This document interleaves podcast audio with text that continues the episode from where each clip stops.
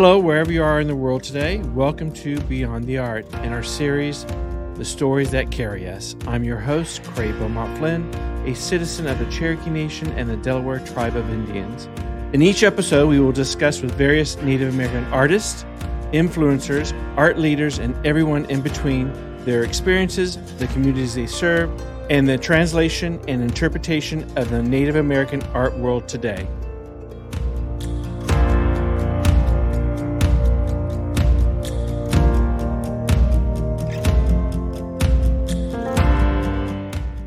Welcome to Beyond the Art today. Uh, we have three Cherokee women clay artists Jane Osti, Karin Walkingstick, and Tama Roberts. Welcome to the show. Well, thank, Thank you, you. for Thank having you. us. Yeah, it's our pleasure. Well, why don't we just start off and give us a little personal background about your cultural heritage and how you got started in the artistic uh, endeavors? And Jane, why don't you start? Okay. Um, I'm Cherokee, and I've been making pottery for a long time. I started with Anna Belle Sixkiller Mitchell. She's my teacher, mentor, and friend. And I've been teaching a lot and doing markets all over the country ever since I started. And one of the things that I like is teaching. And Karin is one of my students, or was one of my students over 10 years ago. And she has been very successful. And we've been doing Santa Fe Indian Market. Well, she's been doing it ever since she started. I've been doing it 30 years, and I retired from that show this year. And one of the best things about teaching is to see an artist like Karin succeed. Mm-hmm. So you graduated. Oh, she graduated. She graduated a long time ago. and, and she's just taken off and doing wonderful work. Thank you.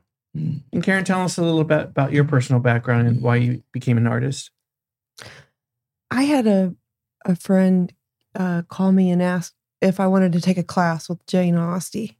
And I, she was given a pottery class, and we all got together. And it- you know, there's a group of probably eight of us that were um, all just gonna have fun and took this class and mm-hmm. met Jane, and I really liked Jane and.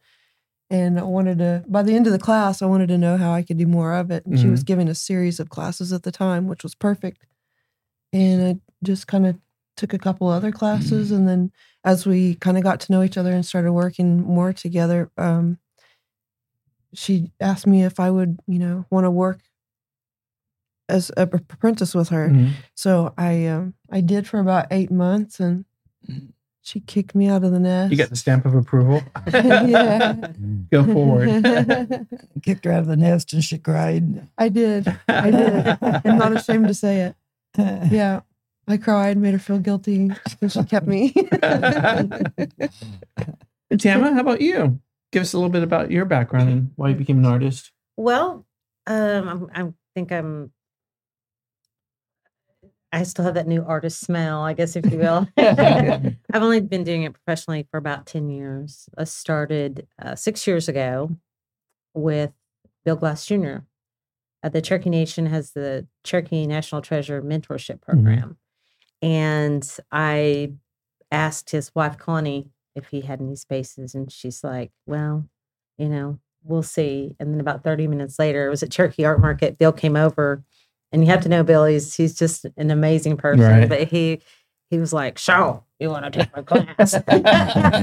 and I said, I would love to. And so he kept looking at my artwork that was in the booth and he said, Be at my house Sunday. And I said, Okay. So that really that's how it started. It was about six years ago. So and then I've also worked with Troy Jackson.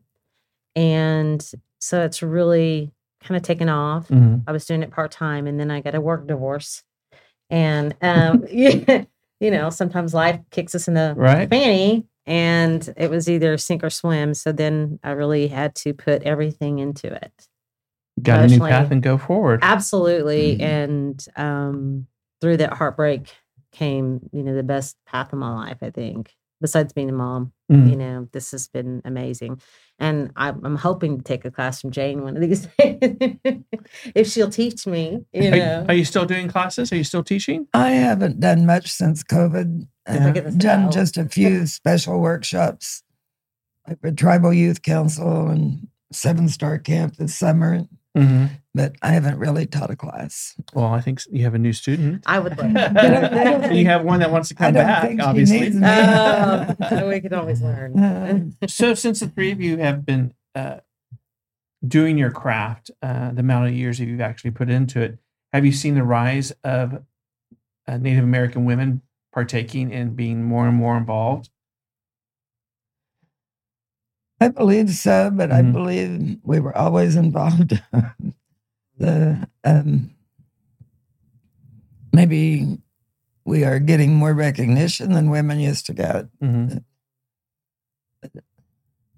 but I think in especially in the clay, there's always been as many women involved, I believe, as men.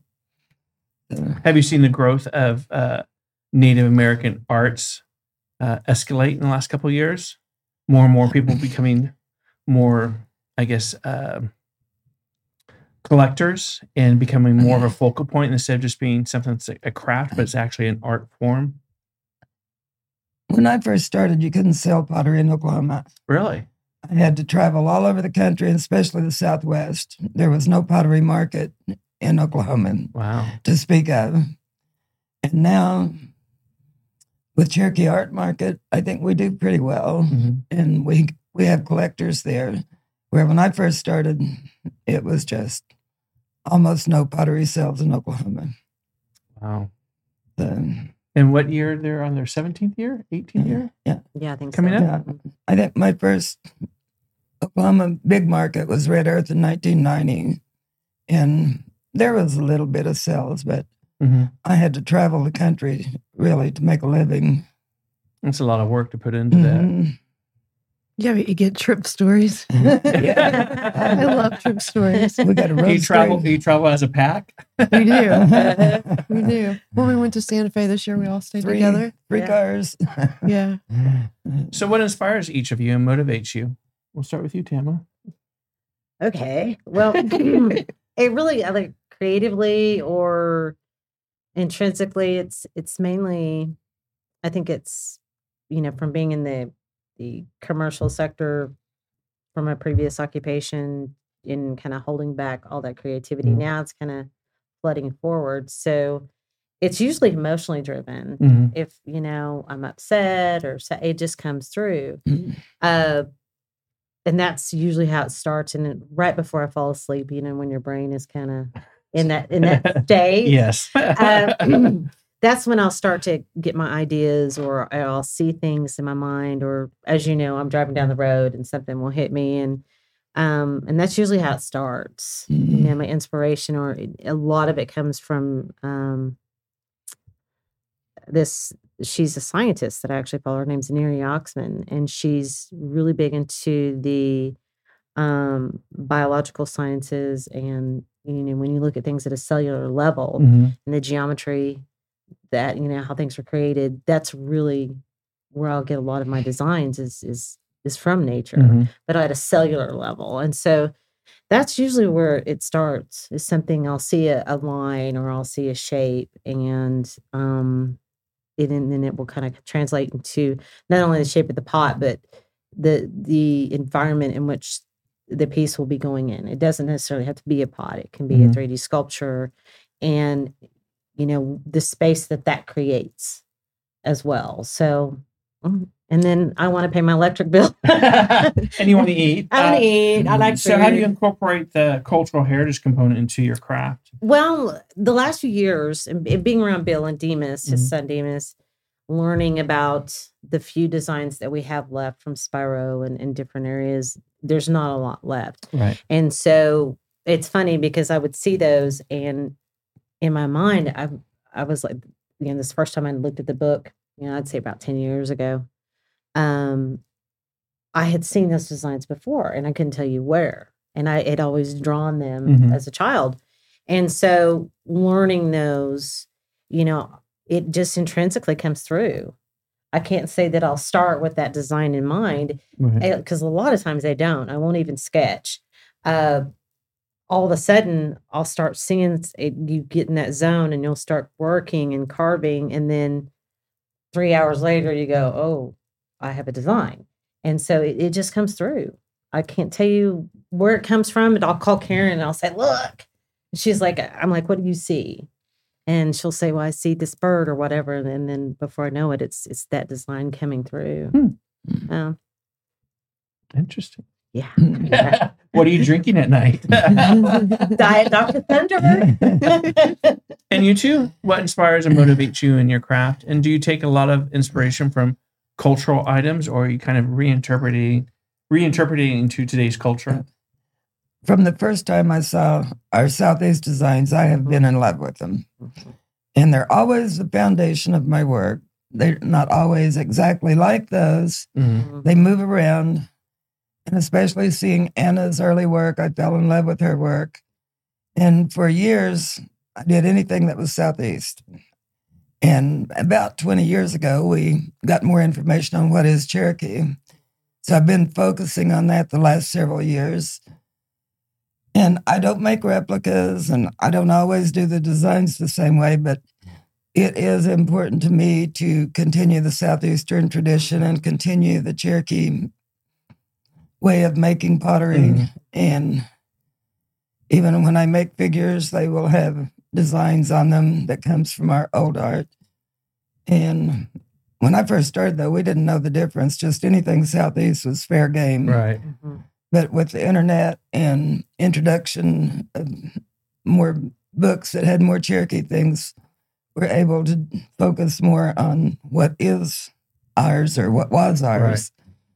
And anyway, I get inspiration from just books, people, um, and early morning hours when I'm drinking coffee and when it's quiet, nobody's talking to you, and maybe not even thinking about you. Right. Yeah, you can get a little clear channel there.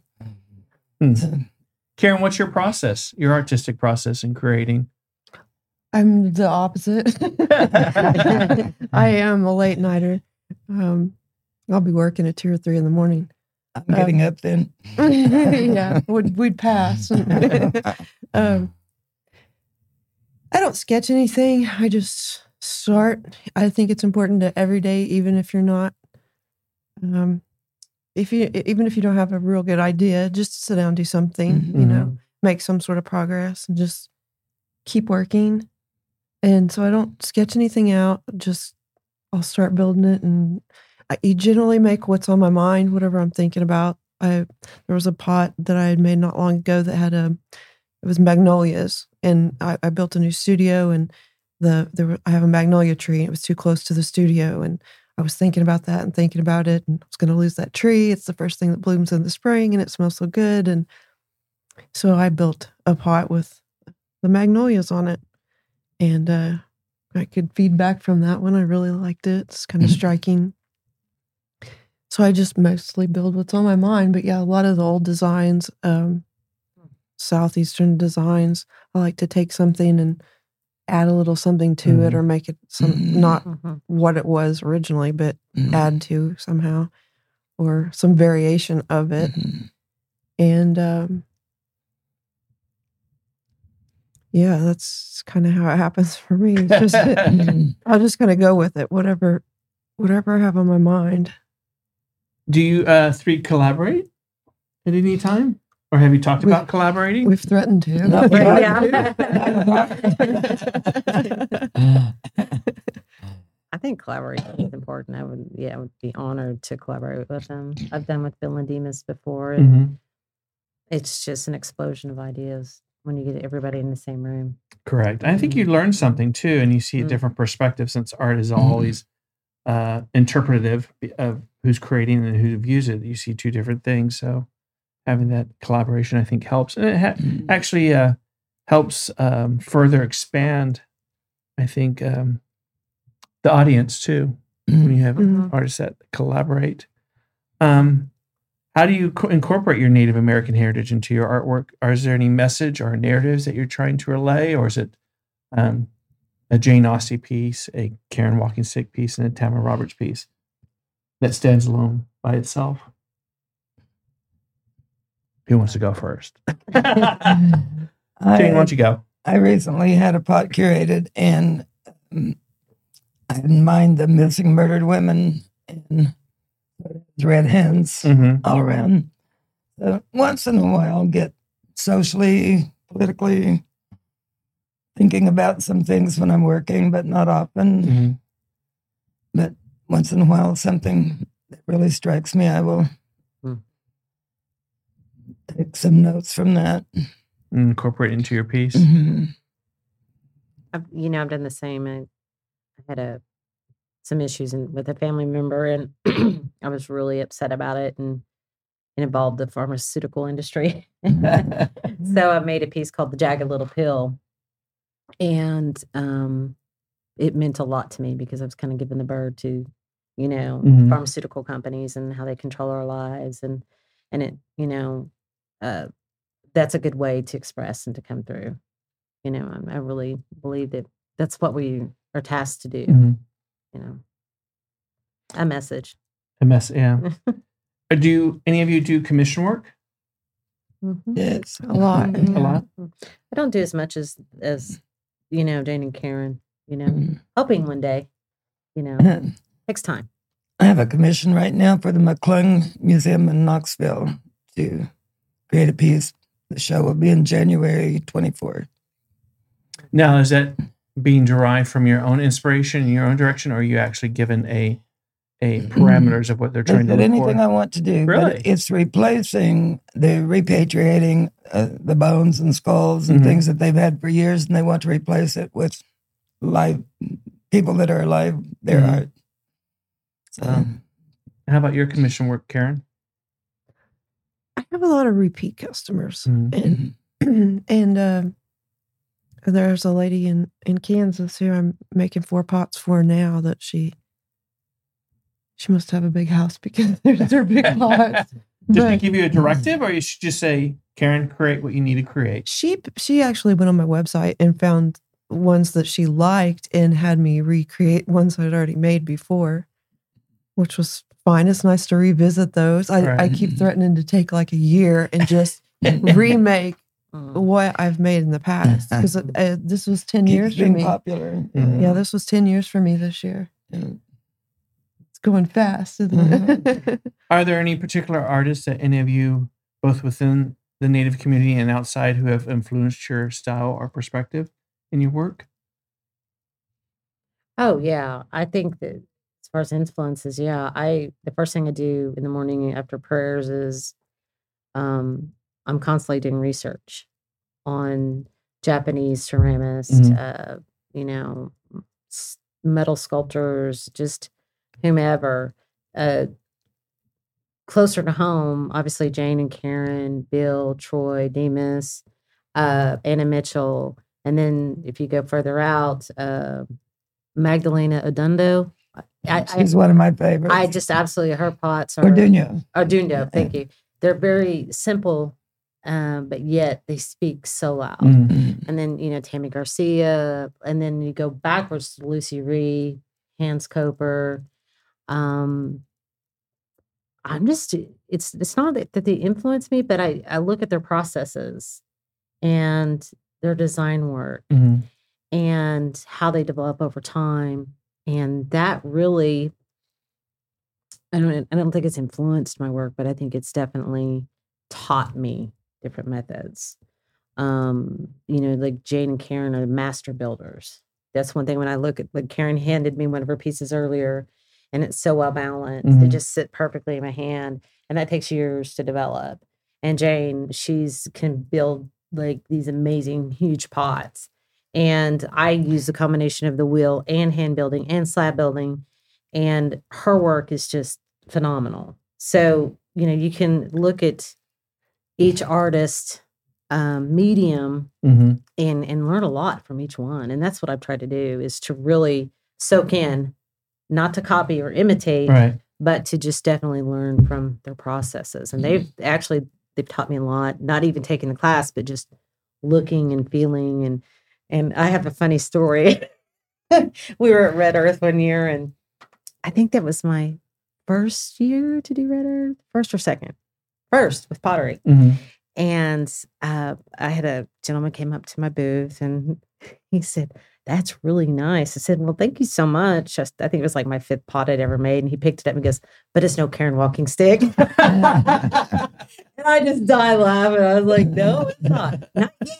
Not yet. But now uh, they those two really, as far as, as building has has been a you know, they've definitely taught me a lot. Mhm. Can't believe I She's like, I can't believe you said that. It was so funny. say that. It was hilarious. So uh, I mean, there's a lot of, and as as Jane said, that you know, there's a lot of markets going on. And you're retiring from from SWAIA. Do you feel it takes away some of your your productive time in actually creating in doing markets, or is it something that you have to do to sell and get I've always notarized? done markets. Yeah. And had to do markets to survive in Right. this business. And I've always enjoyed them. I don't travel as much as I used to. And I just don't feel like doing it. Mhm. If I can make a living staying home. And it, that doesn't mean I'm going to quit doing art because I'm not going to Santa Fe. But I see a big change in Santa Fe. I think it's leaning toward the younger, more innovative artists. Mhm. And I think let them have their turn. I've done it long enough. Do all of you sell via website, or do you have your own studios where you sell out of your studio? Besides the art markets, are you looking at other ways to? Facebook's been one of my Yeah. biggest marketing tools since COVID started. And I didn't suffer a bit during COVID because of Facebook. Wow. So I've stayed busy. Um, I haven't had anything in my um, website store in a couple of Mhm. years. So that's how busy I've Yeah. been able to stay with commissions and and um, and markets. Uh, Jane, when I when I was working with Jane at the very beginning, she she would sh- show me not just how to build pottery, but how to fill out an application and how to, you know, this is what she does. So this is what, you know, you are a little of who you learn from. So she showed me, you know, we did my first show. I think it was Trail of Tears uh, show in Tahlequah. And we walk over and turn in competition pieces. And she showed me how to fill out the paperwork and how you write about what you've created. And, and it asks for a title on, the, your pot. we have a great title. and so uh, I named mine, and then I stood by and watched watched Jane turn in her her competition piece, and she's they asked her what it- what its name was, and she said, "Well, abundance." Number seven. You're just running out of names. It was really kind of funny It's she really hard to name pottery Mhm. Yeah. unless you unless you have an idea while you're while you're making it. Right, Mhm. right. And if you're just looking at it cold, entering it in competition, yeah. that's why we have abundant six, seven, eight. So we laugh. She's even started naming hers abundance. It's a joke. It's just a. It's funny to the rest of us because we all know the story. So I think I'm going to switch to bountiful or something. Since your time as as a woman Native American Cherokee clay artist, have you faced a lot of challenges from the outside community?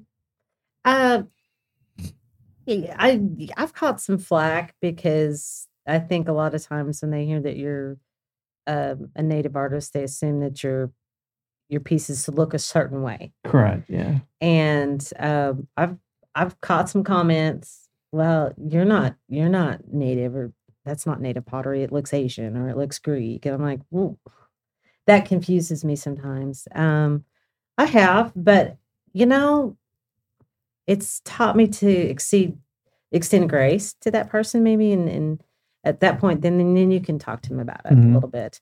It opens a door for conversation. Um, I think there's still a glass ceiling for women artists. A lot of times they're not taking S serious. Mm-hmm. Um, they think, well, you should be a painter or you should, you know, make little pots. You can't do bigger things. And so I think I hope that we're we're moving that glass ceiling and we're breaking it.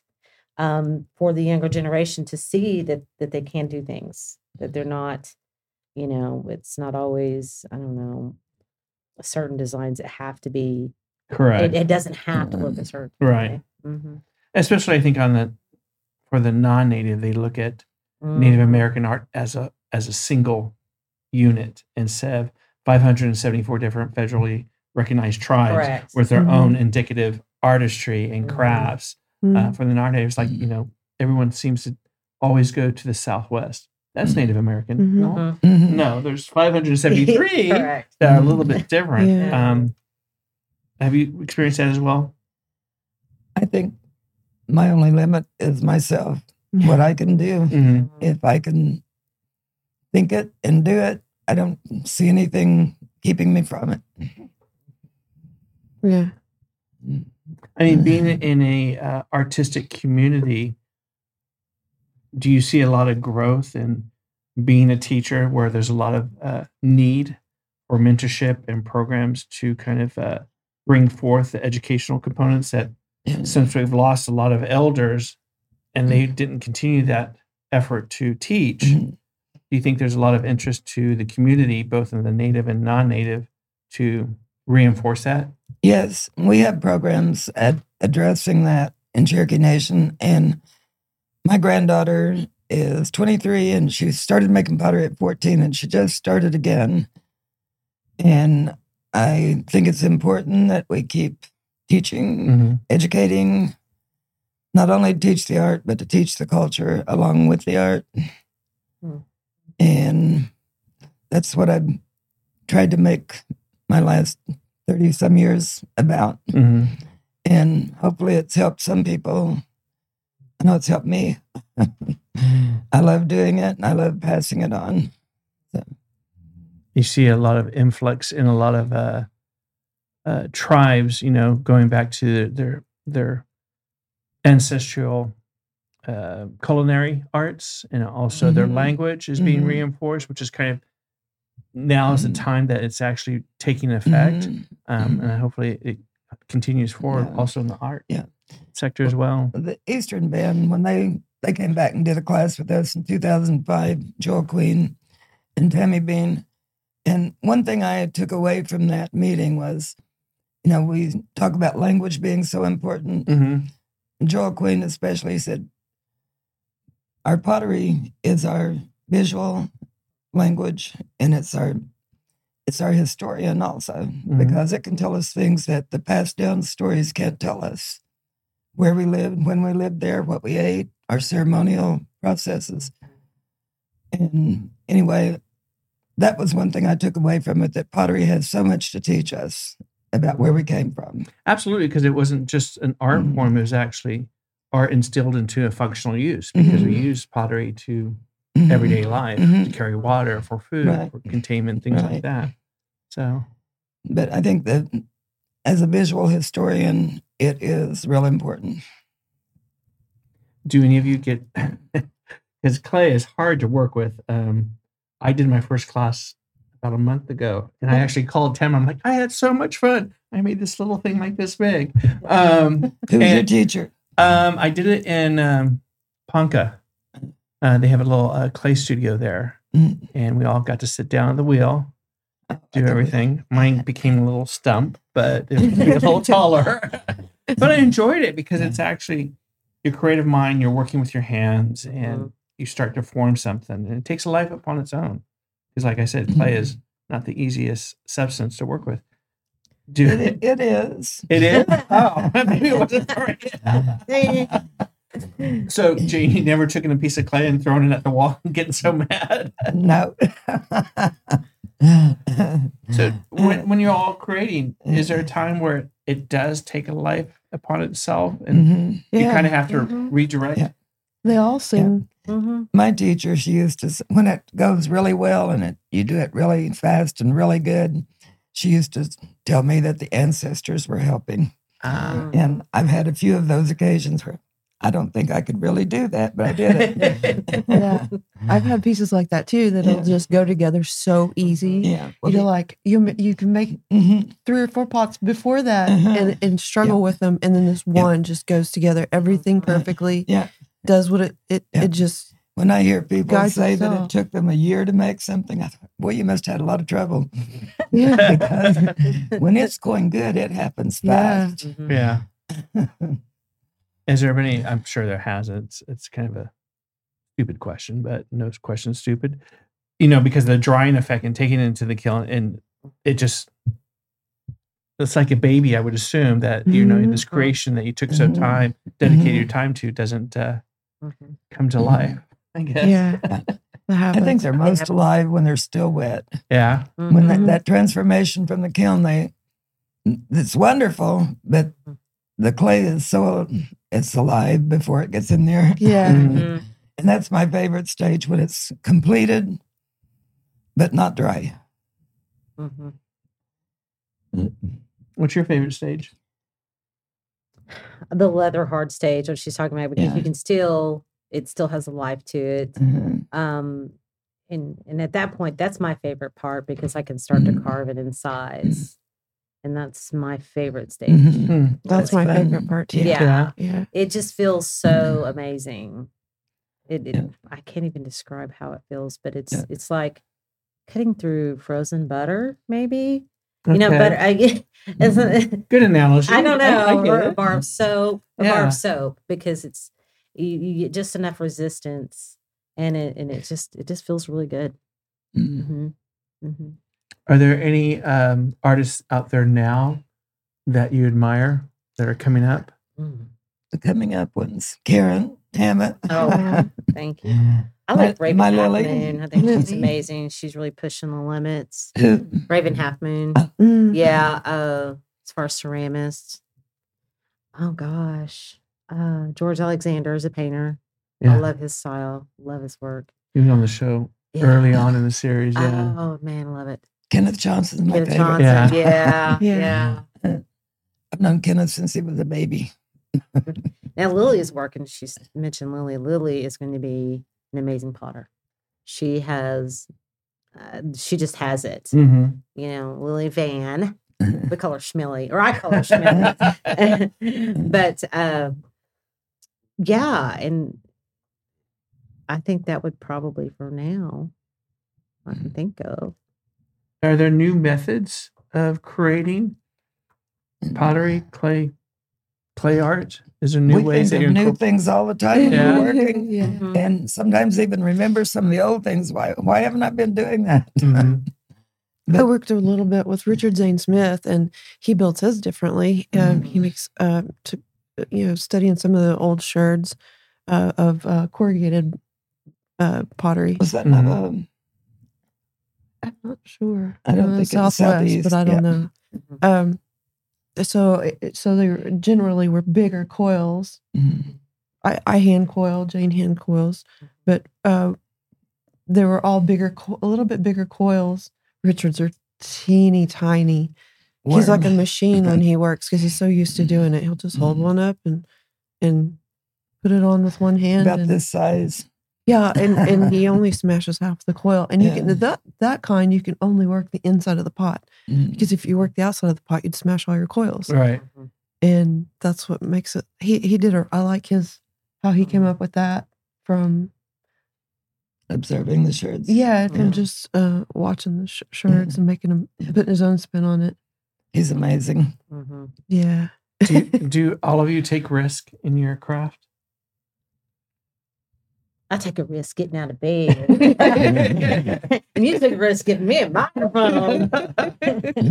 uh, I think that anytime that you're doing something that is going to be as an occupation, that's going to be viewed by the masses, you're taking a risk because, you know, you'll get comments of, well, I can do that. Right. My aunt Susan blah, that, you know, things like that. And you're like, well, that's wonderful. But I think that you take that risk because you're you're you're putting your emotions into a solid form. hmm Yeah. You know, with ceramics or stainless or glass or Mm. or whatever. What is your advice for them if they want to get uh, started? In clay. Uh huh. Mm. Just work at it, experience, Mhm. you know, Yeah. take some classes, Mm-mm-mm. go see, go to some shows. Be humble and don't be afraid to ask questions. You know, I ask to this day, I'll bug Karin or or Jane or Bill. I'll call Bill all the time.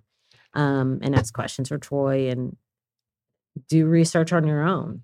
You know, YouTube. That's Mhm. how I learned to throw YouTube. And I took Bill's class and I went in through a pot. He's like, How'd you learn how to do that? I said, YouTube. But, and have patience with yourself. Yeah. You know, um, it's a process. It's, you know, every day I learn something. Every day. It's, I'll never quit learning. It's, I- ceramics does not tolerate haste. I even Yeah. call Karin and ask her advice now and then. Yeah, yeah. I, I don't think the you mentor would, becomes the teacher. I don't think you ever stop learning. Uh-uh. no. No. No, and you know, just trying different things. You know, Mhm. I have a pot that I've been making that's um, it's got a flat shoulder to it. I was just in my studio working one day, and a fly was flying around, and I, uh, You're welcome. yeah, I was like, I don't care where this thing landed I'm it- because it. I'm getting it, and it's been bothering me for a long time, so it's got to die.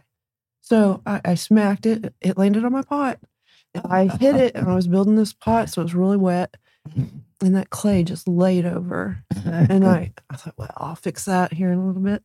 And I, I stood there, stood, took a break, and I came back and I looked at it. I was like, I think I can do something with that. So I left it flat, and, and I built a flat shoulder, and so, and now I do a lot of pots like that. So it With dead flies in them? Oh, I think Oh, I I- killed a fly on Tell every him, pot I have. The pin, the safety pin in the pot. Oh yeah, I I like to wear sweaters like a apron, and so I don't I don't have buttons on my sweaters or anything. So I can if I had to set the pot in my lap, it doesn't Mhm. scratch it or anything. So, but but sometimes I get cold and I want to close my sweater, so I use the safety pin up high, and that safety pin had made it into my clay Ah. somehow and into my pot, and I built the pot and had the safety pin in it. Weird stuff happens in the studio. Is there uh, anything that you want to achieve? I mean, you've all dedicated most of your artistic endeavors into clay. Is there anything else you want to try your hand at? I am wanting to concentrate more on sculpture than pots. That's what I'm doing lately. Mm-hmm.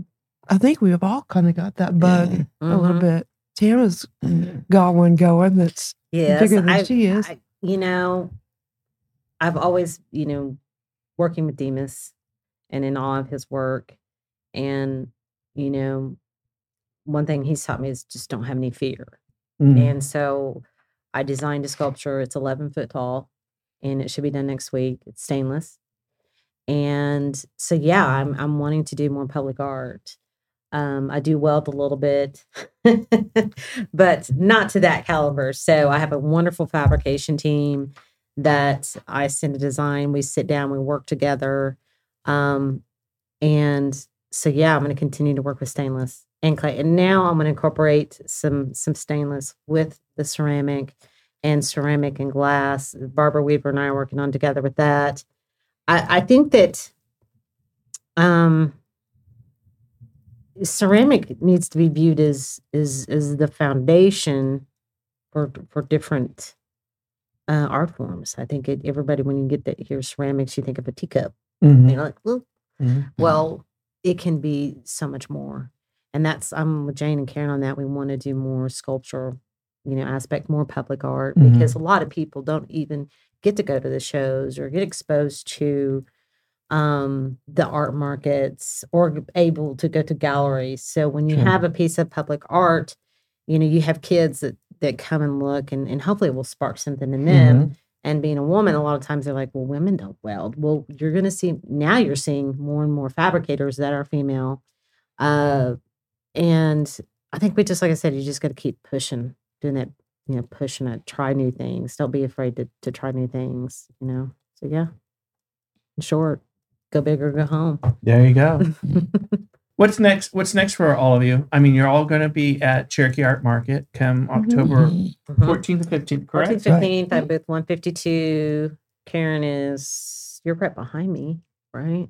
I don't remember. my I'm in booth number. 134. 155, I think. Yeah. And we'll be missing two of our Yes. best buddies this year Ben Harjo Jr. And Lambert Wilson. and Lambert Wilson. Ben has been in my life for 30 some years, and he passed away in May. Mhm. And Lambert Wilson, he was one of our biggest collectors, and he passed away last October. So we'll be missing them. And what's after uh Cam Cherokee Art Market? Rest. Oh no. There's a. Christmas show at um, uh, the Winter First Holiday Art Market. First Oh, they call it Wham, They Winter Holiday Art Market. Wham? Uh, Wham at FAM, First Wham Americans FAM. Museum in Ah. Oklahoma City. when is that? I can't remember. It's December. I think it's toward the like first or second Mhm. weekend. I think maybe in in Third and fourth. Third, Maybe. Yeah. yeah maybe yeah. I'm thinking that the, the following weekend I'm supposed to be going to New York, but I don't know for sure. I haven't heard back yet. So we'll see. for Uh it's the um NMAI uh Smithsonian show. oh, okay. Yeah. Ooh, Yeah. did you apply for that? I did. The booth's twelve hundred dollars starting. I don't care. I'm gonna start, I think I'm gonna start donating plasma. Plasma, blood, hair. hair. Are you kidding me? I 12 to wouldn't take it if 1800 I for was the you. booth. Really? Yeah, Mhm. it's it's expensive, but you know, I went to Washington and did it one year, and uh, I think my work now is better fit in, in New York. Um, the people were amazing. Loved. It's just a matter of getting there, and that's one thing a lot of people don't see is we put the Two majority. days travel. yeah, the travel, the Mhm. finance. So this, the, not only that is, um, just to go, Right. just to be able to get out the door. Mhm. You've already got all that expense and months ahead. months ahead. Yeah. And so uh, the Cherokee Nation is helping with that now with the Mhm. Artist Recovery Act, which is great. We're, th- we're thankful Mhm. for. Um, Be great when it goes through. when it, yeah, once it starts, once it starts working, we're going to be really happy. But uh, the concept is good. But if I can say one thing, I think that the true measure of a civilization is how they treat their art and their artists. And language is important, but I think that if you are treated as a substandard class, when you when you, you know, we've got to dispel that starving Mhm. artist Mhm. view. Um, we need to be a little bit more revered, and maybe that's the new artist coming out of me. But Right. from what I'm seeing is is just from a business perspective, being in business my whole life. When you look at um, different aspects of this, I think that that's respect is not always given, especially you know like Jane. She doesn't need to be traveling without assistance. We need to assign somebody with her. Besides Lily, we love Lily. Lily's the best chef in the world, but to help her to do these things, to travel and, and go, Mm. um, but we're getting there. You're Mhm. seeing it's it's getting there with the Arts Recovery Act, um, and I think Well, it's good. It's important to have that support, but again, Absolutely. as you're artists, but you're also self business people because you, what Mhm. you do is what you have to Mhm. sell. Mhm. Uh, so investing your in yourself, I think, is important, and you got to really push yourselves out there and move forward. And congratulations to you to doing it. It's a Oh. huge step. I'm trying. I you know, Call you afterwards. yeah. So I'm, I'm out of cigarettes and Dr Pepper, but it's all good. though. Karin and I may be going to Baltimore or Westminster, Maryland What's what's there? next year. Common ground on the hill. Mhm. We did it ten years ago. Yeah, and um, anyway, Anita Fields and her son did it a couple Mhm. years ago, but it's really a neat place. It's like an adult summer camp. And they- In our dorm, we had people from For artists. Scotland, Ukraine, all kinds of Yes. places. yeah, wow. and they were great. yeah, And they their, their jam sessions at two in the all morning were interesting. Yeah, co-ed dorms. uh, yeah, anyway, we've we're both on- teaching. If we go, Yeah, we're both teaching pottery there this next. It's in Westminster, Maryland. It's called Common Ground on the Hill, and it's it's it is like it's not just adults. There were kids there. They were having like a basketball camp. Artists all from the- all over the world. Hmm. They, yeah, they were they're Pro musical. football players there helping kids. Uh huh. They Yeah. had. It was just about anything, anything Yeah. talent you could. Uh-huh. Well, congratulations to all of you and pushing yourselves forward and doing something so unique. Um, do each of you think you have? Is there a Tama Roberts signature? Is there a Karin Walkingstick signature and Jane Osti signature that someone says, "Oh, it's identifi- identifiable as"? I think we're all identifiable. yeah. I don't think you can Mm. really Yeah. help it. I would know your work, and you, Really? Yeah, you just kind of have a yeah, style. I think I think you just you can't help but have that because you're influenced by your personal stories and Mhm. that comes out. So yeah, I think that it's like you can see you definitely know Karin's and you definitely know Yeah. James when you see him. So yeah, I would when I teach classes, their pottery might look like mine in the Mhm. beginning, but after a, a year, I would say Karin's didn't look anything like mine. mhm. Uh, yeah, you want to develop your 'cause she own. really wanted to develop her own. Yeah, and then you have did. ideas, and Yeah, you know your ideas aren't the same, and so You it just wouldn't be any kinda- fun going and say, "Oh, that looks like James." Yeah, a lot of artists will settle for that, but Karin, not Karin. Right.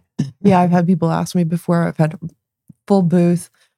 I stood up at the Heard in Phoenix, and I had all my pine smoke pottery on one side, and I had put all my painted stuff on the other side. And I was joking, saying this was my day job, and this was my after midnight stuff. Well, they'd say, "How many artists are represented here?" I'm me, myself, I, and all of our personalities. When do you guys have downtime? I mean, if you're continuing to produce and create, is there a a season or a specific time that you take off one or two months?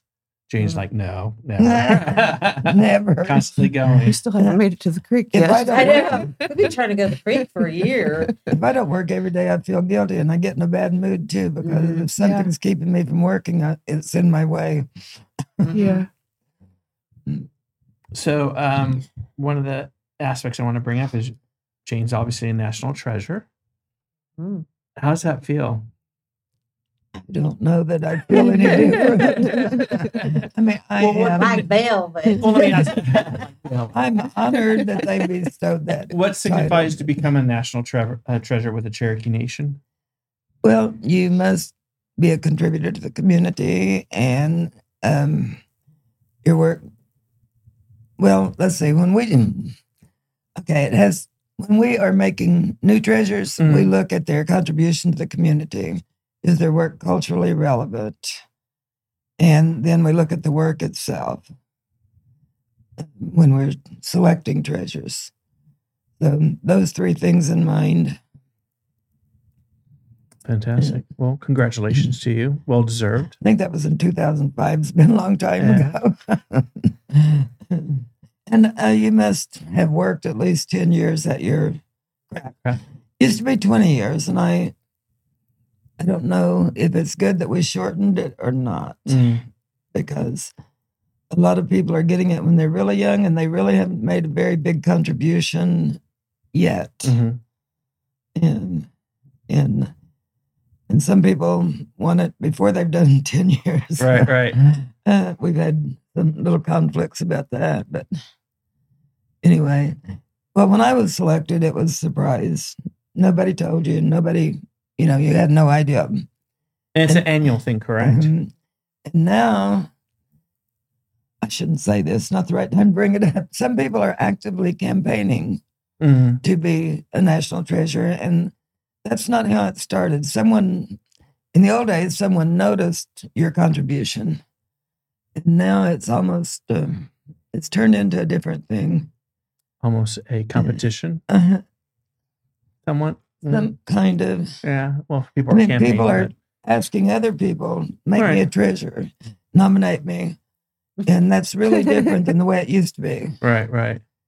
It used to be someone noticed that you were doing something. hmm It should still be that way. Yeah. I think it should still be that way. Uh, I do too.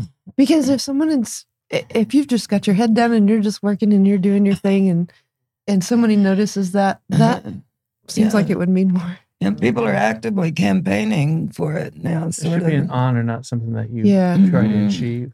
Mhm. Your work should Yeah. speak for itself. Yeah.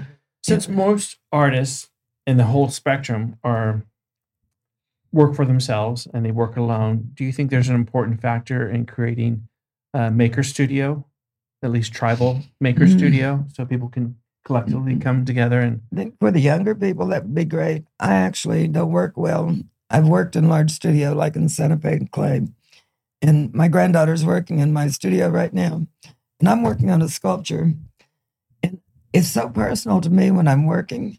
I can't work on it when she's there. I have to wait till she leaves. really And I, I wouldn't do well in a maker studio. I have done before, and I really liked it because mm-hmm. you do get influenced and inspired by other people's work. But when I'm doing serious work, I want I have to be alone.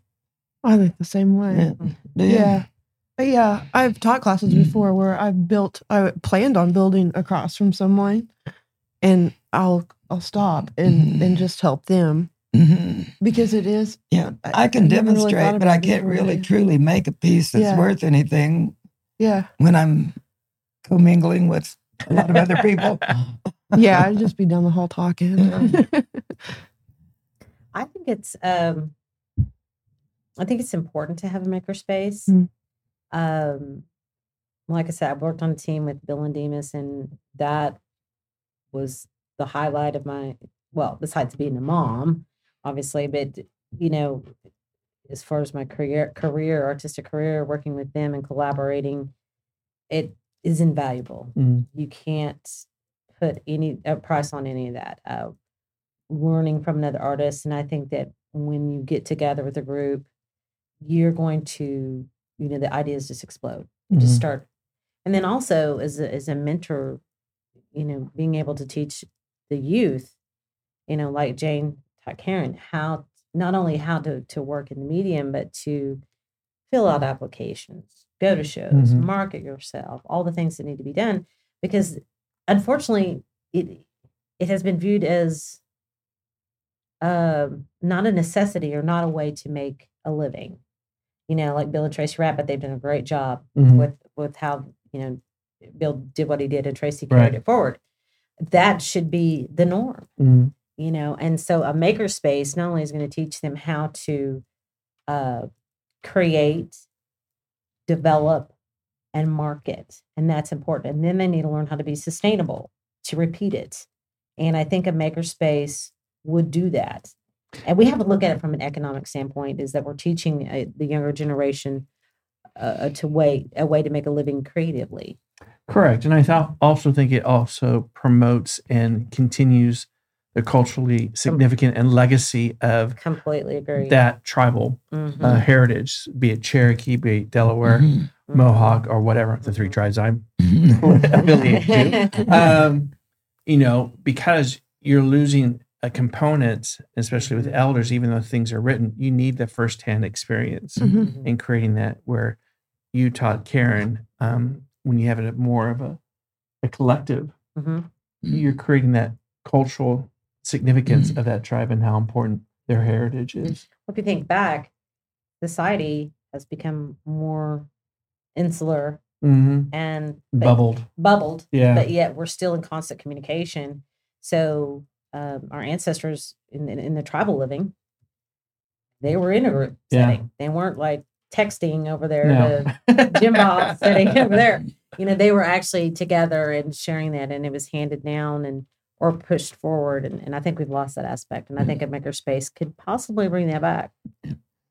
I can see working with other people if they have their studio there and I have mine there. and You have your have- black curtain. Well, like- and Jane's right because when you're, it is personal. Yeah. I think working and getting the idea is great, and turning, and then I have to go home, like you say, when you're working on something significant and have your little space. right. I think you have to make like a Tulsa Fab Lab, you know, Mm, something yeah. like that, you Mhm. know, where you go or Wampa and you go and and you have your your space to collaborate to teach, and then you know you go to Mhm. your go to your room and you know and and create. I think that yeah, definitely. Even when I was in college taking art, hmm I would work during the whole class.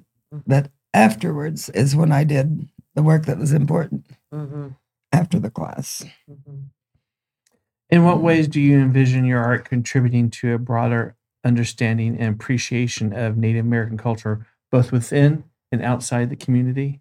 It's a big question. It's a long question. long. Well, say that again. uh, in what ways do you envision your art contributing to a broader understanding and appreciation of Native American culture, both within and outside the community? Do you think, Mm, as artists, um, not you independently are getting the recognition, but artists, Native American artists, are actually being recognized as true artists, not someone that's just creating a craft to sell on the roadside or an art market, that you're actually being recognized as an artist, both within the Native American community, Mm, but on a mm. national, global spectrum that Native think- American art is actually looking at. I think we are. And I think our work could cross that boundary of being Native American and mainstream. I, I believe that galleries might look at our work other than Native American galleries Mhm. Mhm. or collectors.